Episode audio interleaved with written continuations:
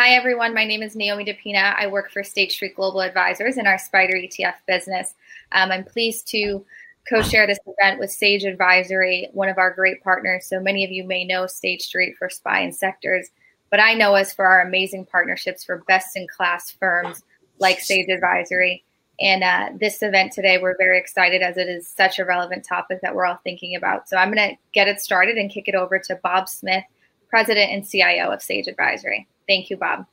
Thanks, Naomi, and, and, and good evening to everyone. And we're very proud and very happy to be working with State Street to uh, bring this wonderful opportunity to listen to some wonderful people. Um, and um, I want to say that um, know we're very happy to have you here. Um, I'm sitting in Austin, which is home to our cherished Longhorns, and uh, certainly the the wonderfully creative and talented professionals that we're going to be hearing from tonight in the discussion. As we all know, the coronavirus pandemic is a global crisis of historic proportions and one that will likely result in fundamental shifts in the way economies and societies operate. While the exact pathway out of this crisis is still unknowable at this point, with variables including the effectiveness of national containment, which we know also well here in Texas on the second round, and efforts to you know be successful in, in terms of the development of vaccines, this crisis is undoubtedly going to shape you know trends in all facets of life, including our day-to-day personal behaviors, uh, our social interactions, as well as our thinking about the future for our families, our livelihoods, and our lifestyles. So, to help us better understand our feelings and our reactions and our concerns about all these challenges in the age of COVID 19, uh, we're pleased to bring uh, our guest uh, speakers, Dr. Art Markman, Dr. Bob Duke, two of the University of Texas most preeminent psychologists and the longtime producer of their popular NPR show, Two Guys on Your Head, Rebecca McInroy. For those of you who are not familiar with these uh, very nice folks, I will tell you that each week on their radio show and podcasts, Two Guys on Your Head, Dr. Markman and Dr. Duke explore different aspects of human behavior and the brain uh, with their host, Rebecca. They have covered everything imaginable that you might confront through the course of your daily life and then some. So I'm pleased to have them uh, with us uh, now to discuss their thoughts about our pandemic brain. Rebecca? Thank you so much, Bob. Welcome, Thanks, everyone. Bob. Thanks very much. So, Bob Duke is sporting a nice Hawaiian shirt. Is there a word for the shirt, or it's just a shirt? Uh, it's just a shirt. It's just a shirt. It's And- it's, it's it's one of my happy shirts. So it's, Oh, a it's happy beautiful. Beautiful. And nice is uh, a good word, though. Dr. Art Markman in the middle with the headphones in. They both have a book out. So if after this you would like to go and purchase Smart Thinking, Smart Change, or Brain Briefs, which is more along the lines of the show, which they wrote together, you can always purchase those um, at Amazon or wherever you choose to get your books. They're fantastic. Um, so tonight we're going to be talking a lot about human behavior during this time of this pandemic, which just seems very, very strange. And uh, to start off, I'll tell you this story. Last night, I took my daughter to a drive in movie theater. It finished at like 11 o'clock. So we're driving home and we drive past KUT, and I'm taking the same road that I would usually take home from work. And I had this feeling come over me that was like, I felt like I was visiting a place I used to live, visiting a place I used to work and frequent. And it felt very, very strange. And for the first time since the pandemic, I got a sense that things are never going to go back to normal or, or back to the way that they were before March 13th or whenever we, you know, left for spring break. Um, and I think that my coming to that is now this acceptance of, well, things just have to change. But I think we're all coming to it very differently. And especially when we talk about people who are joining us this evening from all over the country, we're experiencing it in, as Bob said right before we got on, in these waves. And so now we're kind of gearing up for a real tight um, panic in Austin. I feel well, maybe not panic, but more of a I don't know what it is, you know, but bracing for what's ahead. That's for sure. Um, whereas in New York and Spain and Italy, they're you know things are getting a little bit back to normal. So um, those are a few of my thoughts, but I would like to know where you guys want to start this evening. Well, I, you well, know, one one one thing we could talk about is is just. Well, the, I think Art should start. I think absolutely. That's I. I just assumed that. I. Uh, yeah, there you go. Uh, one, one thing we could start talking about is I is I think the, the, the the monumental uncertainty that we all face right now and the way that that's affecting mood, but also the ability to to get anything done. You know, and and in particular, you know, one of the things that we see all over the place is a desire to uh, to wait for more information all the time where we're you know where people are paralyzed right now because they feel like well i i don't want to make a decision because uh, because things might change. And and so and so if i if i can kick the can d- down the road further that is that is somehow going to make things better. And i and of course waiting for more information is is not always a bad thing but i think we have to recognize uh, two things. One that that if you if you wait for more information then uh, you'd better make sure that that piece of information is actually going to influence your decision so there, there are some great studies that got done years ago by by uh, Eldar Shafir and Amos Tversky and Itamar Simonson, showing that people in, in times of uncertainty will sometimes pay, even pay money, for information that doesn't ultimately affect their decision. It just affects the reason why they made the decision. Hmm. And so it's it's worth actually running through your decision tree and making sure that that that actually waiting would lead to a different outcome. Because if not, you are not giving yourself much time to prepare for the future while uh, ultimately waiting on something that's not going to affect what you do. And and then the other thing that I think is important is is is to remember that we live in very dynamic environments in which if we fail to make a decision, other people are making decisions that may somehow force us into a situation that we don't necessarily want to be in. And so it's it's bad enough that we feel a lack of what we call agency, uh, where you know the, the, the a lack of, of the ability to control the future. But the longer we wait to decide things, the the more that the world may actually take most of the available options out of our hands. Yeah. Yeah. And you know, it, it's uh, it's it's complicated and uh, by by the by the, by the fact that we have very patterned ways that we've established in terms of decision making, right? I mean, well, it has to do with trivial decisions like what we're going to buy at the grocery store or when we're going to go to the grocery store or things that have more serious consequences that affect a company or affect my family or other kinds of things. And once we've sort of gotten into a way of doing things that's worked fairly well for us over a long period of time, to suddenly have all that removed. And now I don't have the same sources of information that I used to have. And as Art was alluding to a minute ago, I now have to decide well, what information would actually be meaningful to me.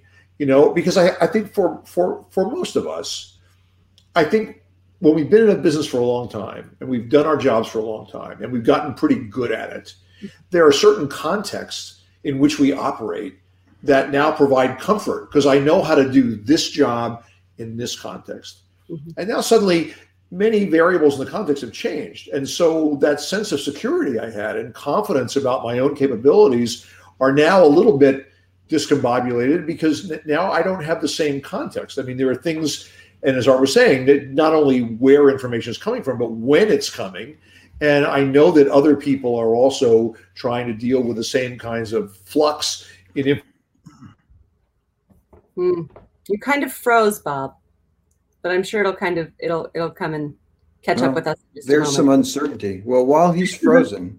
well, that's another thing we were going to talk about was you know working and living in these virtual worlds. Yeah, well, this is a, a perfect segue. Exactly. There we go. Yeah. Oh, and wait, before you do that, um, if you would like to ask a question or leave a question, just click the ask a question link at the bottom of the screen and we will get to those, you know, like 5.30 5.45 so feel free to ask questions and i'll be um, moderating those in just a bit but go ahead art yeah well so so since we segued I, bob will be thrilled to know the, uh, the, the the picture of him that's stuck frozen to the screen right now but um but i think that that one of the things that that's been difficult for many people is that we we are uh, trying to get our work done in in uh, less than professional environments sometimes. So we're, we're home. Um, for those of you keeping score at home, uh, there's there's my Peloton. Uh, so that's that's the room that I work in, uh, and uh, we you know, we don't always have ideal Wi-Fi or tech support, and uh, and and so we've we've had to come to adapt to lots of of changes in circumstances. And and that's been a you know that's been an adjustment for some people. I think that for those people who spend their lives wanting to have everything under tight control and and from a personality standpoint the the personality characteristic of conscientiousness comes along with this desire for order and and so if you're a highly conscientious person then then a lot of these fits and starts uh, can can actually be very disruptive to your ability to get work done because you you spend time worrying that something might go wrong. You know, luckily Bob is not a particularly conscientious guy, uh, and I don't mean that in a bad way. It, it, it's he's you know that that characteristic is true of a lot of people who are very creative, and uh, and I think it's one of those characteristics that allows him to roll with the punches. So in the event that he ever gets logged back in, you'll never know uh, from his demeanor that that he that he got uh, locked out of this before. But um, uh, but but that's a uh, you know an important an important element is we have to learn to to be willing to deal with all of this all of these unexpected things that come up, uh, whether it's these technological glitches or or whether it's you know rapid changes in the in the underlying world situation. It's very hard for people to plan right now. You know, there's another thing about the way in which we make decisions that I want to explore a little bit, which is the what made me think of this was I was trying to figure out if I should choose to enroll my daughter back into school in the fall or if I should choose to choose to go remote. And I try to keep up with the news every day and the science of it. And I really have no idea what to choose and I thought, this is a lot of responsibility. So I was looking for ways to make an informed decision. And I asked my partner, I said, like, I, I really don't know what to do. They're wanting me to choose. And he said, the fact that they want you to choose shows that they're uncertain also. And so I'm wondering about this information that we can use in the way in which things are asked, what is asked of us, what type of responsibility we need to take on ourselves personally yeah. um, and and what that means as far as the certainty in the healthcare system in the school systems and public health like all of these things that we didn't usually look at before we have to consider. So the way that the questions are asked and i want to know how how are we to switch how is that you know the usual process of decision making is completely now kind of turned on its head. So, what should we be looking for? What should we be asking ourselves? And how can we cognitively make decisions that are based on more than we're used to seeing? Yeah. This, this is a great set of issues, right? Because on the, on the one hand, you know, there's a lot of behavior that we go through in, in, a normal life that is default behavior, and Bob was alluding to that earlier. This this notion that you know you don't necessarily decide in an explicit way which supermarket to go to. You just go to the place you always go. You buy many of the same foods you usually buy. You cook many of the same things you normally cook. So an, an awful lot of our behavior is kind of stereotyped. It's it's habitual. And and so when the world removes some of those defaults, that's the place where you know that something is amiss. Mm-hmm. And so the default has always been, and of course it's the law, but still the default has been you send your kids to school in the fall. Yeah. So now when they say to you, Do you want to send your kid to school? Well, that's a strange question to ask because it means that suddenly the world has changed in a way where nobody is sure what it is that you should be doing. So we're actually giving you a choice where you normally didn't have one because the default option was ideal. Mm-hmm. Um, and so, and so one of the things you have to pay attention to is under what circumstances are people now asking you to do something that under normal circumstances no one would ever even ask are you going to do this but I but I think another piece to this is there's a lot of there's been a lot of work on what's called the wisdom of crowds. And and it's not that crowds are inherently wise. It's it's that generally speaking, if if there's information in the world that is helpful for for you to make a decision, then and if everyone has access to that information subject to some bias or error, and if that bias or error is generally speaking unrelated or uncorrelated in each person, then if you ask a whole bunch of people about something, on average, you get a pretty decent decision. Mm-hmm. And so you know when you if you ask people what year a particular event took place for example that may not be a very famous event but people you know uh, people may have some sense of roughly when it happened on average people get it right because people are like well it happened maybe around 1940 and some people will be above 1940 and some will be below and on average you come out to the right to the right year if that's when it happened. And and so in those situations you can actually uh, all else being equal, just go with what everybody else is doing. That's mm-hmm. a strategy we often use, and and and we often feel like, well, what should I believe? Well, if everybody else believes a particular thing, it's probably a good idea for me to believe it too, because it may very well be right. But in a situation like this one, where there's a tremendous amount of uncertainty, where if you talk to expert epidemiologists, they will disagree on certain things related to exactly how the disease is transmitted and things like that. With that level of uncertainty, the wisdom of crowds no longer holds up because because there isn't a, a, single bit of information that uh, that everyone can pay attention to and, and potentially have some bias against, but instead there's a there's more of a free for all and mm-hmm. so and so now, you know, you ask yourself, well, should I send my kid to school? Well, you could say, well, what is everybody else doing? And and and the problem is, well, everyone else is now going to have a bias. And and so here's one of the biases. So uh, we have two underlying motivational systems. Gosh, I love it when Bob just disappears like this and I just get to talk. He's trying. Um, I know, I know, but I'm just appreciating him. I know you love it his willingness to let me talk. So we have these two underlying motivational systems, right? We have the approach system, which is the system that engages when there's a beautiful, wonderful, desirable thing out there in the world, and we want to go to it.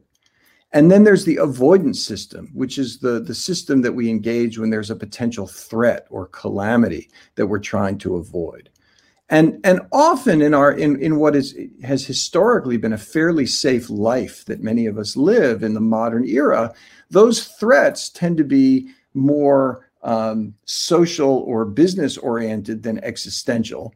And and now with the pandemic there's an actual threat to life and limb out there. And and but but what happens is not only are we aware of this particular threat but engaging that avoidance motivational system around a particular threat actually makes you more sensitive to potential threats in the environment in general. And so the whole world seems more dangerous when you are trying to avoid a threat. Hmm. Now, why have I raised this here? Well, let's go back to this issue of, well, what's everybody else doing?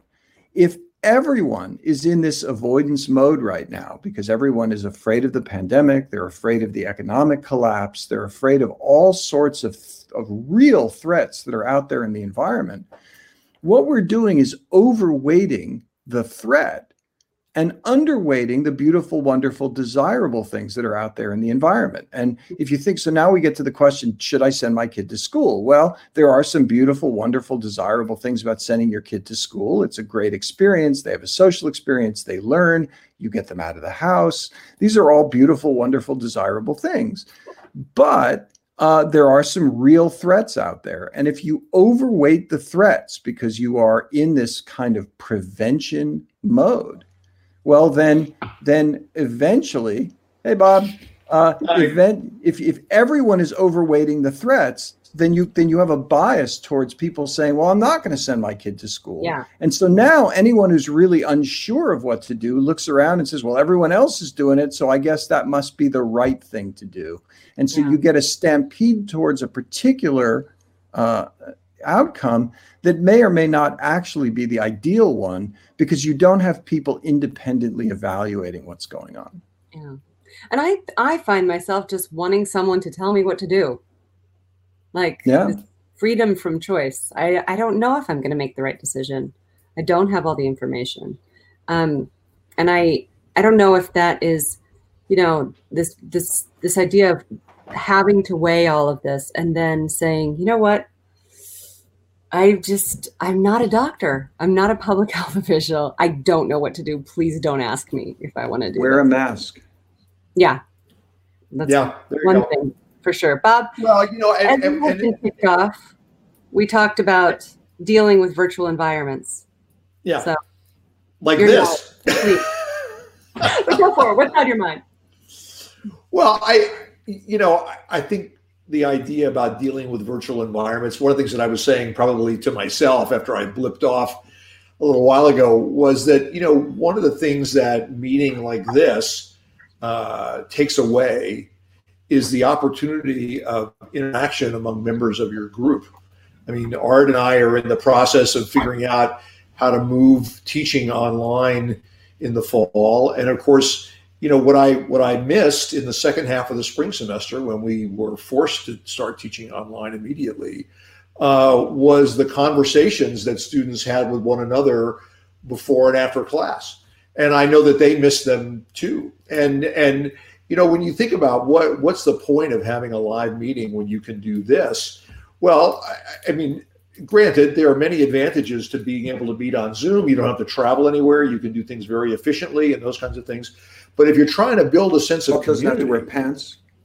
exactly, there are all kinds of positives. But it, but it, but if you're trying to a sense of community, the fact that I can't just lean over and say something to Art privately right now, mm-hmm. or to Rebecca changes the, the dynamic of the interaction. And, and I think, you know, there are many companies who for a long time have figured out that there are many tasks that can be accomplished at a distance online. Mhm. But when it comes to decision making that involves some careful thought and evaluating information and coming to some consensus through informed discussion, uh, this kind of environment uh, leaves a lot to be desired, I think. Yeah. Go ahead. No go ahead.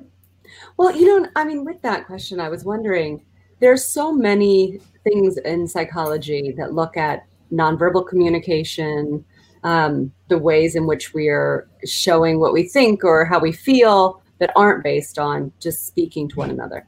And what I'm wondering is after this, are there going to be um, new studies into the nonverbal ways in which we're communicating in virtual environments where we're looking at ourselves and then somebody else and we also have other people who are watching us what types of things what questions will be asked in psychology as opposed uh, or as pertains to these different cues of nonverbal communication Well, I, it, you know, I think I think one of the, the the things is, you know, this is a very hard environment for people. We can't tell who's looking at whom.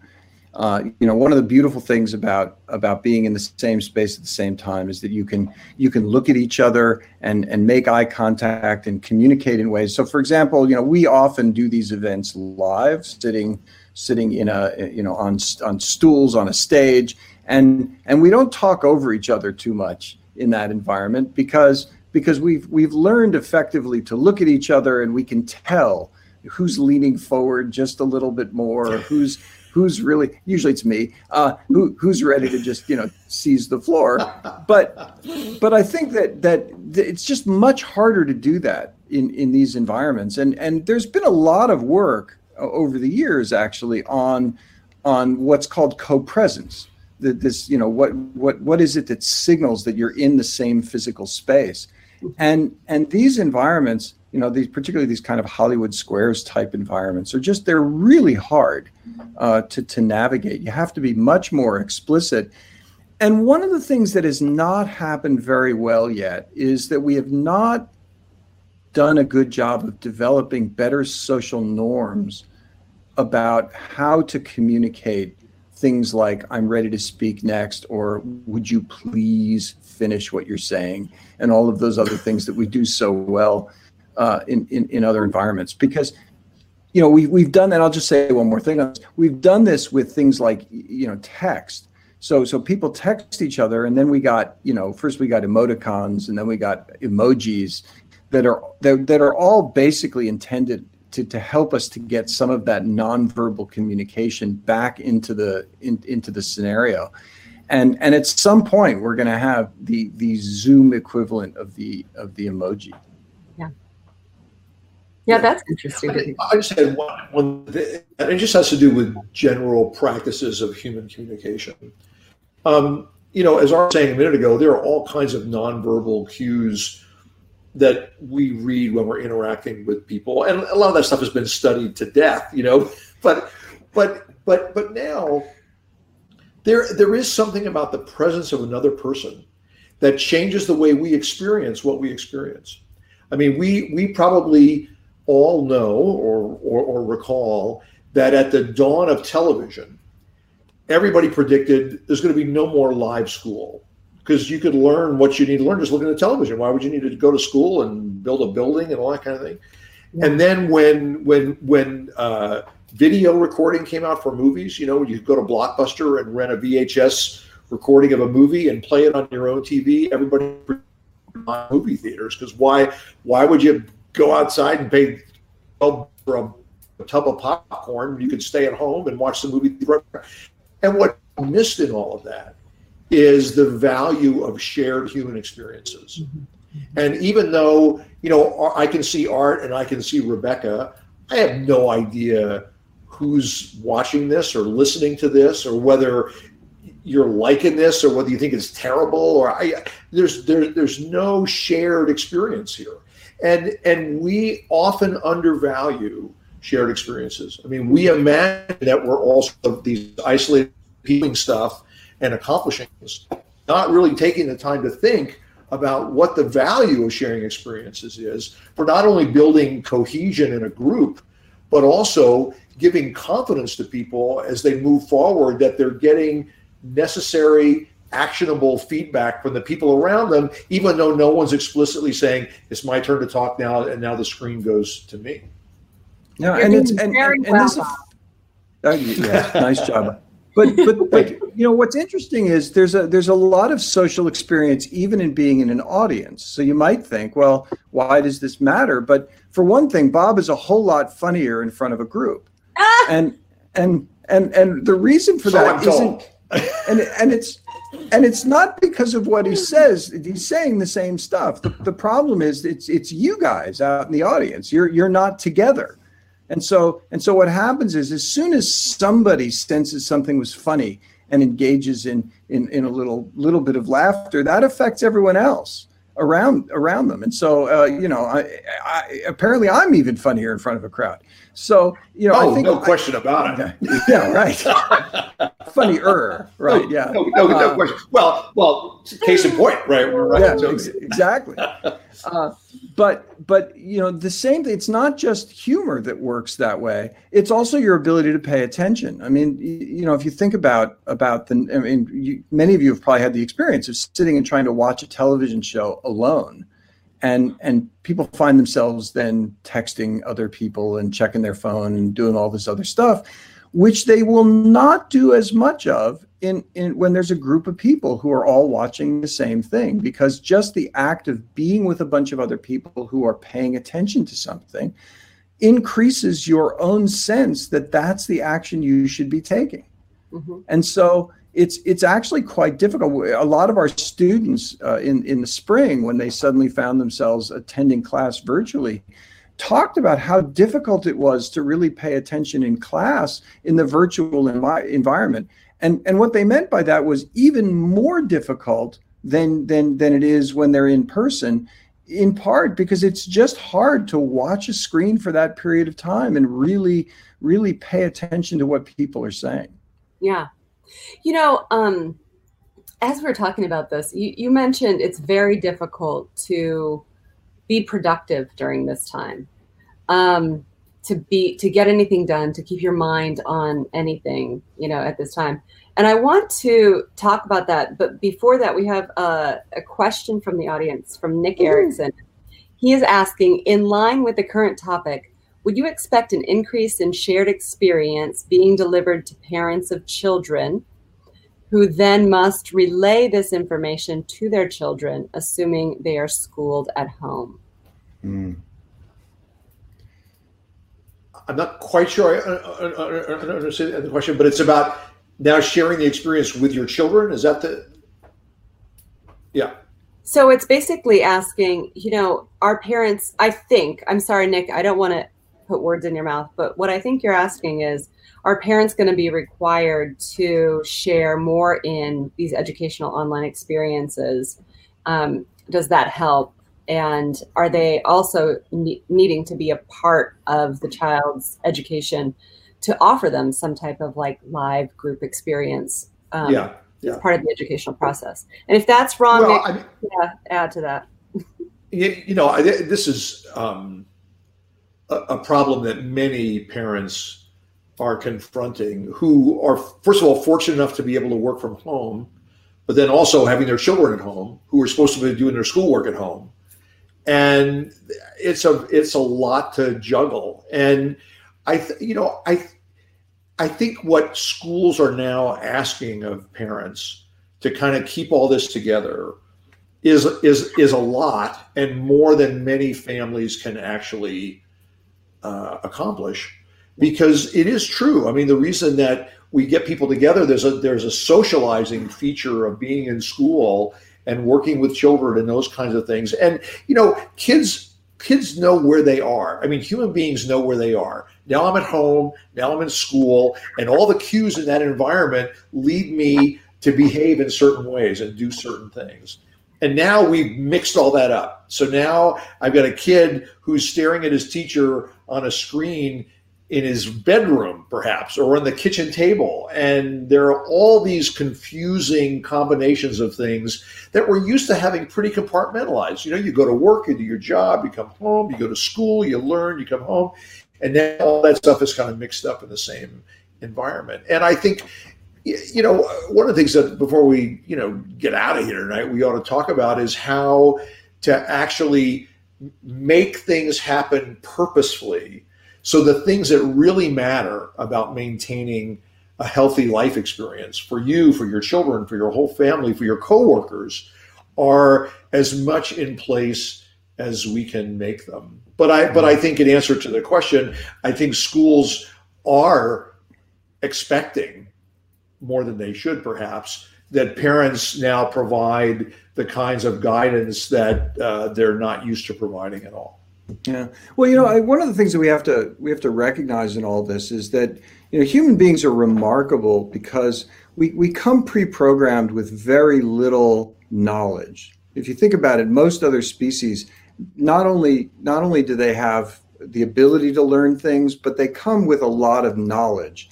So, so you know, I, I, the story I always tell is of having a baby deer born on my front yard, uh, and within a day, it had stood up and bounded off with its mom. And within a year, it was a fine, upstanding member of the deer community. And, and I have three kids in their 20s who are just barely becoming productive members of society. And so it seems unfair that my kids were on the dole for 20 years and these deer were able to be members of their community in a year. But the thing about deer is they come programmed with a lot of their knowledge. And so they're really good at evading predators and finding food in the forest. They're really bad at navigating semi urban Austin, Texas. So what is it what is the advantage that, that humans have here? We are well adapted to learn from other members of our species. And so we allow ourselves to be programmed by the people around us about how to navigate the world so that even though iPads didn't exist in our evolutionary niche, we're still perfectly comfortable with them because we can learn about them from other people.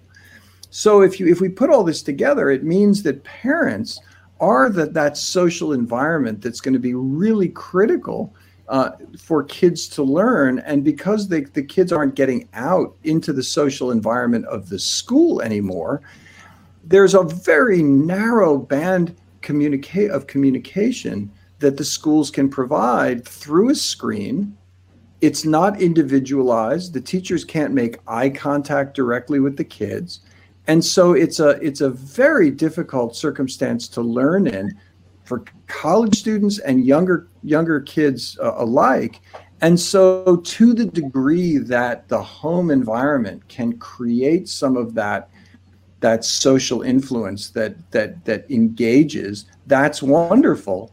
But unfortunately there are two problems with that. One is people are busy right now and so it's putting a tremendous burden that we had shifted to the school system onto parents and then there's another problem which fr- which frankly um, reinforces pre-existing differences among families and so families with high levels of education will find it easier to help their children to navigate the education system than families who have low levels of education and don't have as much experience with the educational system.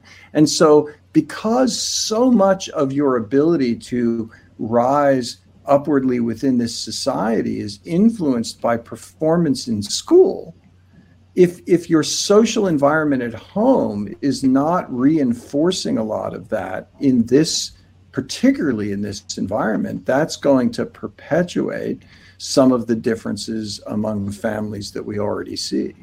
Yeah. Yeah. You know, there's a, another question we have, which is such a great question. And I don't know if you guys know the answer to this, but seriously, why is there so much resistance to wearing masks? Like, why? It even it, and Arthur. Well, well, for like, one, one thing, it's uh, uh, one one one cause is a Y chromosome because uh, uh, men, you know, men. What are you going to do? And, and, but I but I think I don't you know, understand. The, men just don't want to wear masks. The, the, I, I, I, mean, the thing that's interesting about this to me, they, would if you told them not to. Yeah, exactly. The, the interesting thing to, uh, about, about, this to me about hu- human human behavior is how easy it is to define a given behavior in a way that has nothing to do with the behavior itself. Uh, I, I, I think anybody who drives now, I probably shouldn't say anybody, but the vast majority of people who drive put on a seatbelt.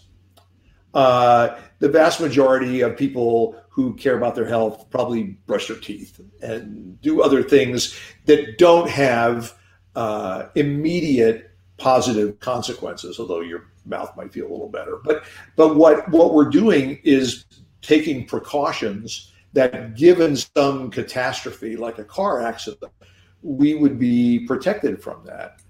But that's become a culturally uh, um, it, it, it's it's become the consensus in the culture that that's a smart thing to do. There's not a consensus in the culture about mask wearing. There, there are pockets of the culture who are not uh, of a mind that this is something that needs to happen. And I think one of the one of the things interesting about this to me is, that um, this is probably 20 years ago.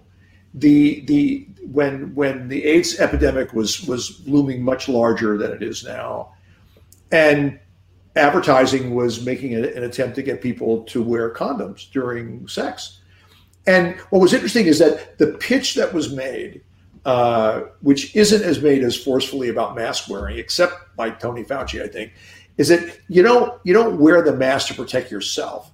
You you you wear the mask to protect people around you. And so now it becomes an act of courtesy. It it it it, it becomes an act of you know group solidarity that you would do this to take care of people. And i don't think it's defined that way now. I think many people who i see are resistant to masks see it as only not that not wearing a mask is only if it has any deleterious effect it would only be on them and not on the people yeah. yeah there's a, there's also an interesting framing effect that that um, that relates to a show that we did a, a couple of months ago. But you know one of the things that makes the, this this pandemic situation so difficult in general is is that it, it creates what's called an avoidance avoidance conflict, which is is the worst case scenario for decision making.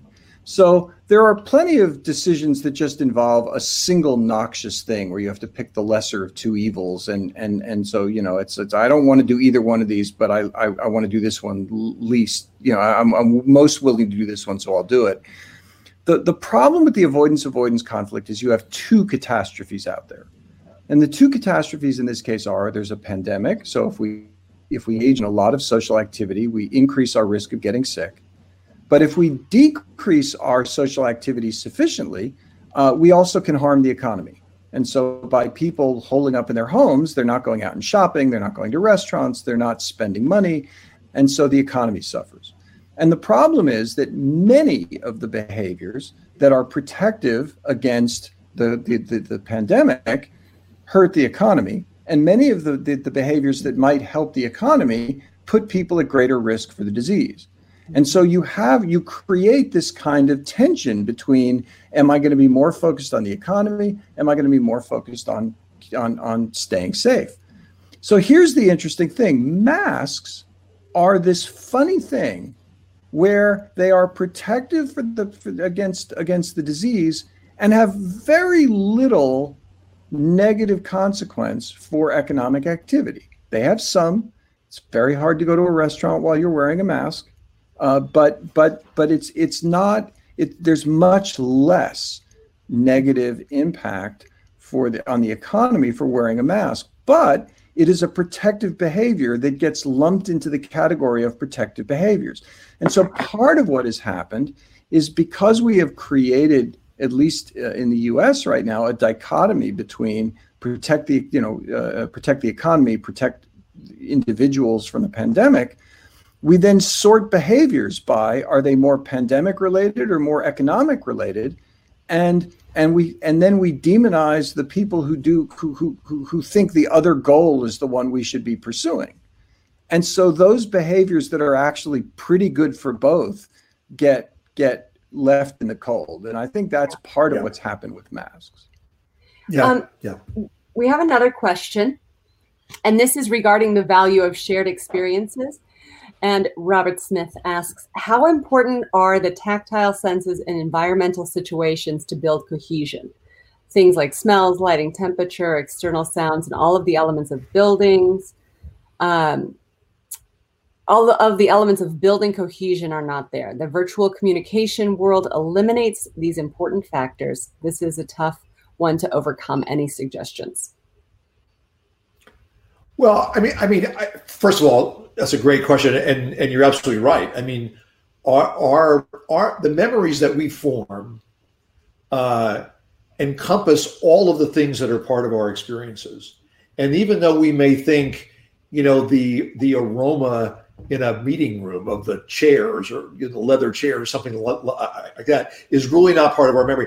It's part of our memory, and and in, in ways that are really interesting, right? Because if if if we're in a particular environment, for example, and we learn something or we hear about something, uh, it's going to be easier for us to recall that memory if we're in the same environment, or there if there are pieces of that environment that can be somehow transported to wherever we are. You know, in fact, there's an interesting in a place right now in improving the consolidation of memories during sleep in which uh, these experiments are really intriguing. So they have somebody learning some new thing, and there's a scent in the room of, of you know lilacs or something, and uh, and then while this person is asleep during the stages of sleep when they would likely be consolidating that memory, uh, if you expose that person during sleep with the scent of lilac that was present when they were learning the thing, they tend to remember the thing better because it cause an even stronger no, consolidation.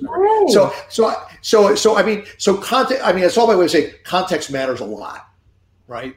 And and I think in the thing in the, in the question embedded in the question of well, what what do you do about that when we're we've got this sterilized screen that we're looking at is to think about what are the elements of the environments in which we have worked and like to work that we can recreate virtually uh, some of those are be possible, some of them not so. But That seems Yeah. like a And- good and and you know and and can we redecorate the spaces we're in a little bit as well because you know we we even even those of us who who who typically work in in the same office every day you know we're not we're generally not uh, spending every moment in the same room of that building every day you know we, we we may meet with a colleague in their office we may go to a conference room we may uh, we, we, we may take, you know, hop in the car and drive to see a colleague somewhere else.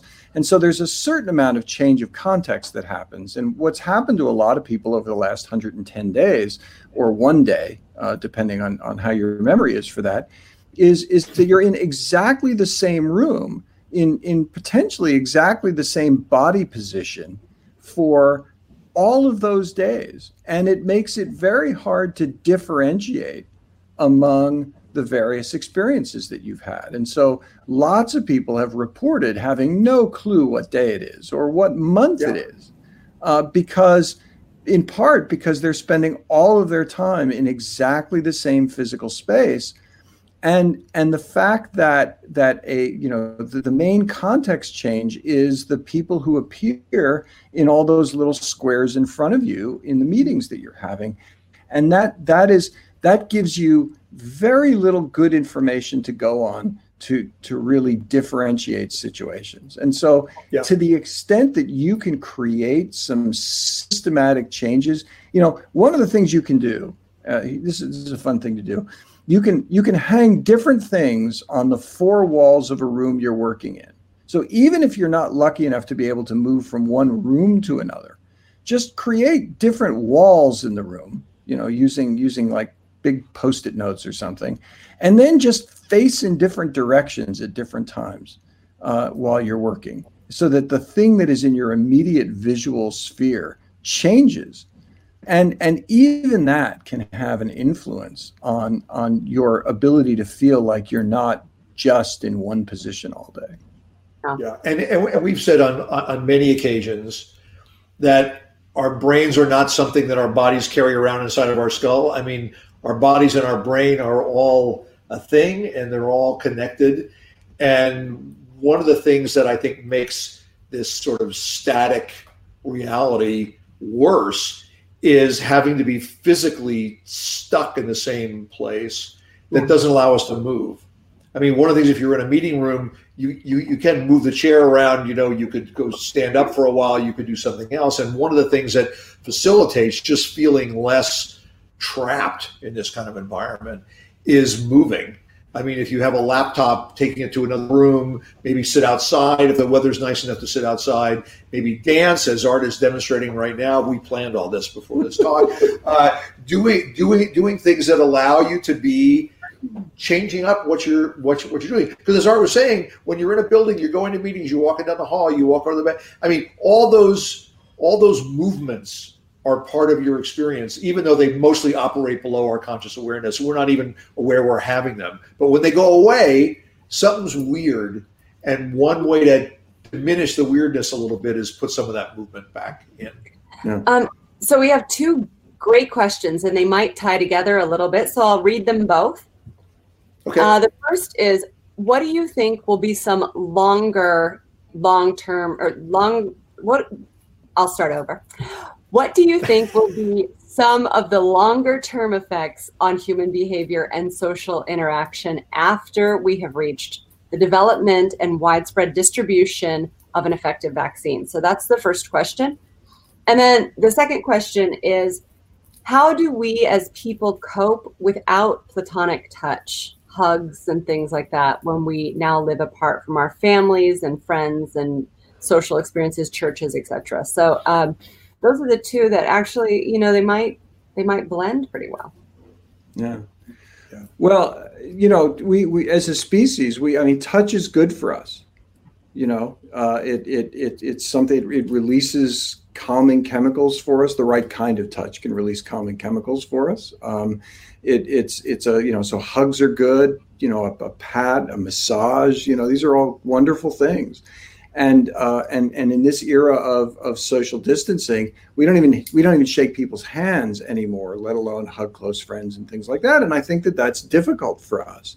And you can see it difficult that it's difficult when you see people pass each other on the street, for example, who are friends. You know, a lot of people are out walking these days, which is wonderful. And you see an old friend, and you can see people initially wanting to take a step towards each other, and then having to go, "Ooh, I can't do that." Um, and and so I think that's been very difficult for us, and I think I think we will have a greater appreciation of that ability to engage physically with with the, with the people around us, um, in you know in in appropriate ways uh, when when when this is over. Um, I, you know, I do wonder how much true long-term change there's going to be. A lot of people say things are never going to be the same again, and I fear that actually, you know, three years from now, most everything will be the same uh, and then there'll be some small differences that we'll be able to pick out as, oh, that's kind of a pandemic behavior. Mm-hmm. Mm-hmm. Well, you know, I just want to say one, one thing about being in situations like this. And Art, again, and I both have thought about this about what happens in university edu- education and what, what experiences our students are going to have and those kinds of things. You know, I, I not not to be too Pollyanna, Pollyannish about this, but I'm, an, I'm a tenacious optimist. And I think one of the things that happens in situations like this, any of us who have tried to make any change, especially system wide changes that change generally the way we do things, if things are going along well enough, you know, if day to day we pretty much getting stuff done that needs to get done and that kind of thing, and somebody comes in and says, you know, this might be better if you tried this other thing. You know, I mean, this is how consultants make their living, right? You know, if you just kind of this over here and change the way you organize this meeting or something, and most people are, don't have a lot of incentive to do that because again, things are moving along. I mean, most people are satisfied with what's going on. It seems doing well enough, and then suddenly something like a global pandemic comes along. And now it's not that you you you can choose to do what you've always done. You may not do what you've always done. Now, there are a couple ways to look at that. You know, one is to think, how can I keep all the things that I did in the past just like that, but stuff them into a Zoom window? Or I can be courageous and rethink everything. I can think, really, do is that really important, that thing that we were doing, you know? Or should we reconsider that now that we're being forced to? And I think for many people who have been in the situation that we're all in right now, have found interesting opportunities to think, well, I, you know, I, I don't know why we're doing it that way because we can do it this way and it doesn't, it seems like it saves a lot of time. And, but, but no one would have been incentivized to actually try that out because everything was going well enough. So if there's anything that I think a company, a school, an organization can exploit about the pandemic, it's that. It's an opportunity to genuinely reimagine what could happen.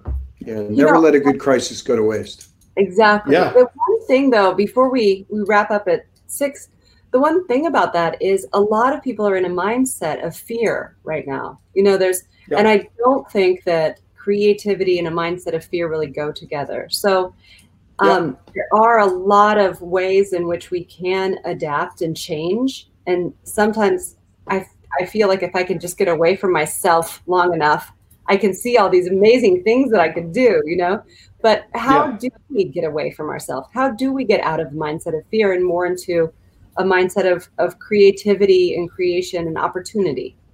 So I, am gonna I'm gonna push back against one piece of that. It's not that there's no creativity. It's that the creativity you see in a pandemic is creativity around avoiding a catastrophe. Mm. So so yeah. what I was talking about before about these mindsets of of you know if i'm in an if i'm in an avoidance motivational state and i have this general concern about every uh, everything that could go wrong i might be extraordinarily creative. If you look at the people for example who are in biotech developing vaccines we may very well have have the fastest vaccine development in recorded history uh, during this pandemic because people are being extraordinarily creative about thinking about developing vaccines.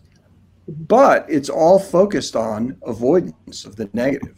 And a lot of what, Rebecca, a lot of what you're talking about with creativity is is the kind of beautiful creativity of of making a you know writing a beautiful song or or or or you know a great work of developing a great work of art um, or or creating a, an invention that betters people's lives in a positive way that kind of creativity is harder because people are in this avoidance mindset. They are focused on the catastrophes.